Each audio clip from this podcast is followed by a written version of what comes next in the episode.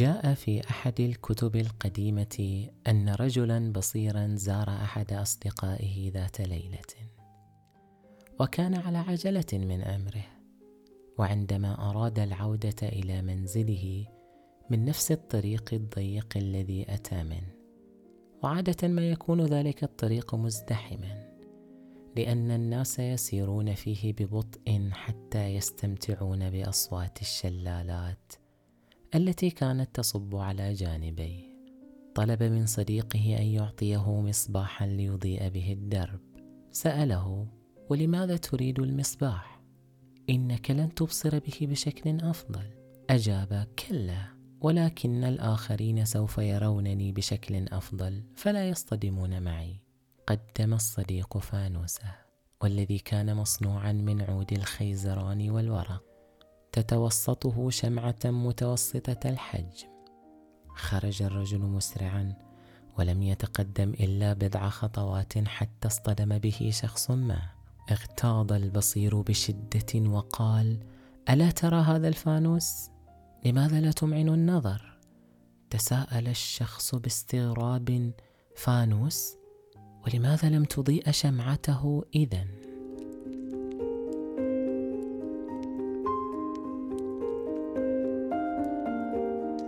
يقول شمس الدين التبريزي لما كنت لا ترى المصباح فماذا ترى بالمصباح؟ أنا ماهر عن لذة البطء والتأني أتحدث معكم. لقد تحول إنسان هذا العصر إلى ترس صغير في ماكينة هذا العالم الكبير يسير بسرعة فائقة في كل شيء. فهو لا يكاد يبدأ القيام بشيء ما حتى يبدأ التفكير فيما سيقوم به بعد الانتهاء من ذلك الشيء. الذهن متقد الأعضاء مشتعلة الحركة سريعة والحاضر الأكبر هو التشتت واللارضه وما يغذي هذه الحقيقة هي التجربة اليومية. فما نكاد نستيقظ حتى يبدأ عقلنا بالركض بعيدا عنا. وكأنه يلحق شيئا ما.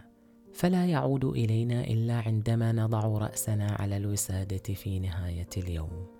إنه التفات لا يوجد أي عائق بين الحقيقة التي ندركها في نهاية يومنا وبين الغفلة التي تجعلنا في تسارع مدمر مع الحياة.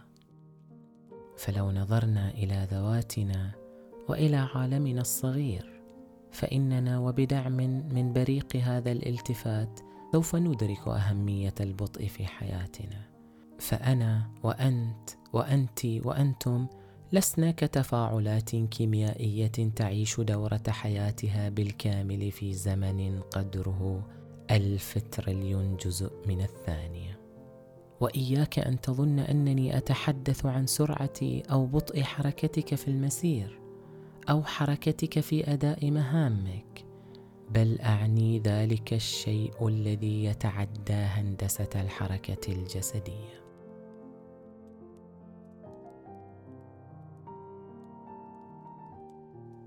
فقد تمارس فعلا ما وأنت على عجلة من أمرك وتشعر أن الوقت ثقيل جدا كسلحفاة تحمل على ظهرها صخرة كبيرة.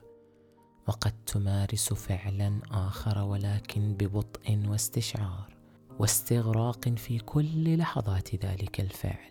وتشعر أن الوقت قد مر بسرعة الضوء فما يحدد سرعة ما تقوم به من بطئه ليست حركتك الجسدية بل مقدار ما تضخ في ذلك الفعل من التفات واستشعار. وعلى هذا يكمن سر جمالية البطء والتأني في استشعار اللحظات التي نمارس فيها شيئا ما. فكل الأفعال والممارسات المحببة للإنسان في هذا العالم تحوي بذره الاستمتاع واللذة بداخلها. فما إن تعجلت بالوقت ولم تعطي تلك الممارسة نصيبها من التأني لم تثمر إلا لذة ناقصة. يقول بستلوزي لقد أودعت الطبيعة الكفاءات العليا في وجود الإنسان كما يتوارى الدر في الصدف. فلو تحطم الصدف قبل حلول الموعد تجد فيه درا ناقصا ولا أعلم لماذا تذكرت قصة نيكوس كازانتزاكس والتي ذكرها في كتابه زوربا اليوناني. قال في عهد طفولتي شاهدت شرنقة دودة قز على شجيرة صغيرة وبالتحديد عندما كانت تستعد لشق شرنقتها. فانتظرت قليلا ولكن عندما استبطأت خروجها قررت أن أعجل تنفيذ هذه العملية. فوفرت الدفء للشرنقة بحرارة فمي حتى شرعت بالخروج ولكن بجناحين غير مكتملين وبعد قليل ماتت. يقول كازانتزاكس كان المطلوب نضوج صبور مع إسناد الشمس ولكن لم أكن أعرف التأني. ذلك الجثمان الصغير ما زال يثقل عبء ضميري حتى اليوم ولكن نفس ذلك الجثمان جعلني أفهم أنه ليس هنالك إلا إثم حقيقي واحد. هو الضغط على قوانين الكون العظمى. الحلم مطلوب وهكذا انتظار الموعد في مسيرة اختارها الله لحياتنا.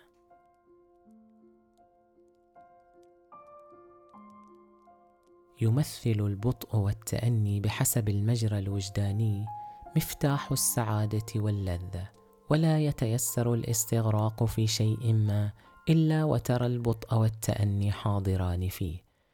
يكتب مؤلف رواية صانع العبقرية وعندما كان بطل الرواية مع صديقه وهما يسيران ويستشعران امتزاج الشروق بالطبيعة.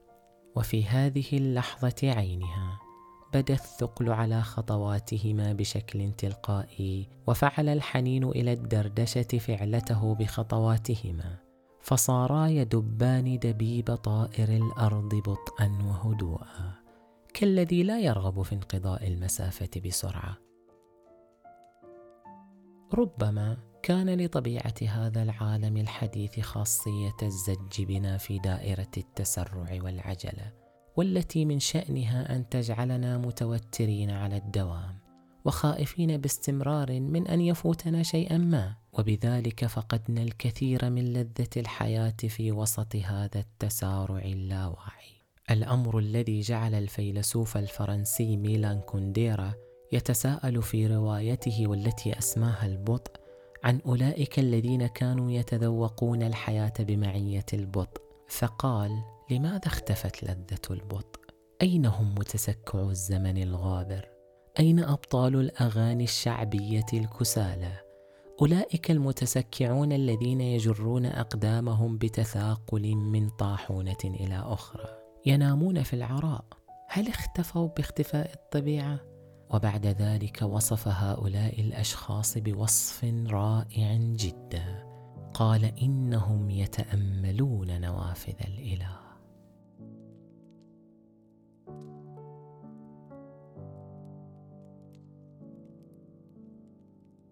يعتبر الكثير منا عملية البطء والتأني شيئا ضد الإنجاز والنجاح كما لو كان الاثنين يسيران بعكس اتجاه بعضهما. المشكلة الحقيقية لا تكمن في هذا التصور بل في أن التجربة قد أثبتت خلاف ذلك. فالإنسان الذي يمارس البطء والتأني في مهامه كان دوما هو الأقدر على الإنجاز والدقة. وبحسب الكثير من الدراسات كان الأجدر في ورود عالم الهدوء والاستقرار النفسي.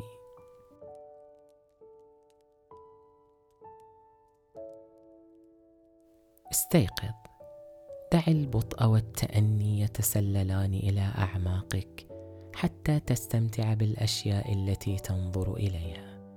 دع كل شيء يسير ببطء.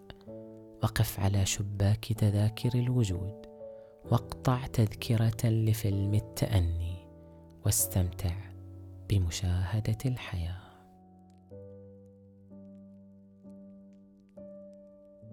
أنا ماهر عبد الله ورسل هي أو هو ذلك الإنسان المنسوج من المعنى.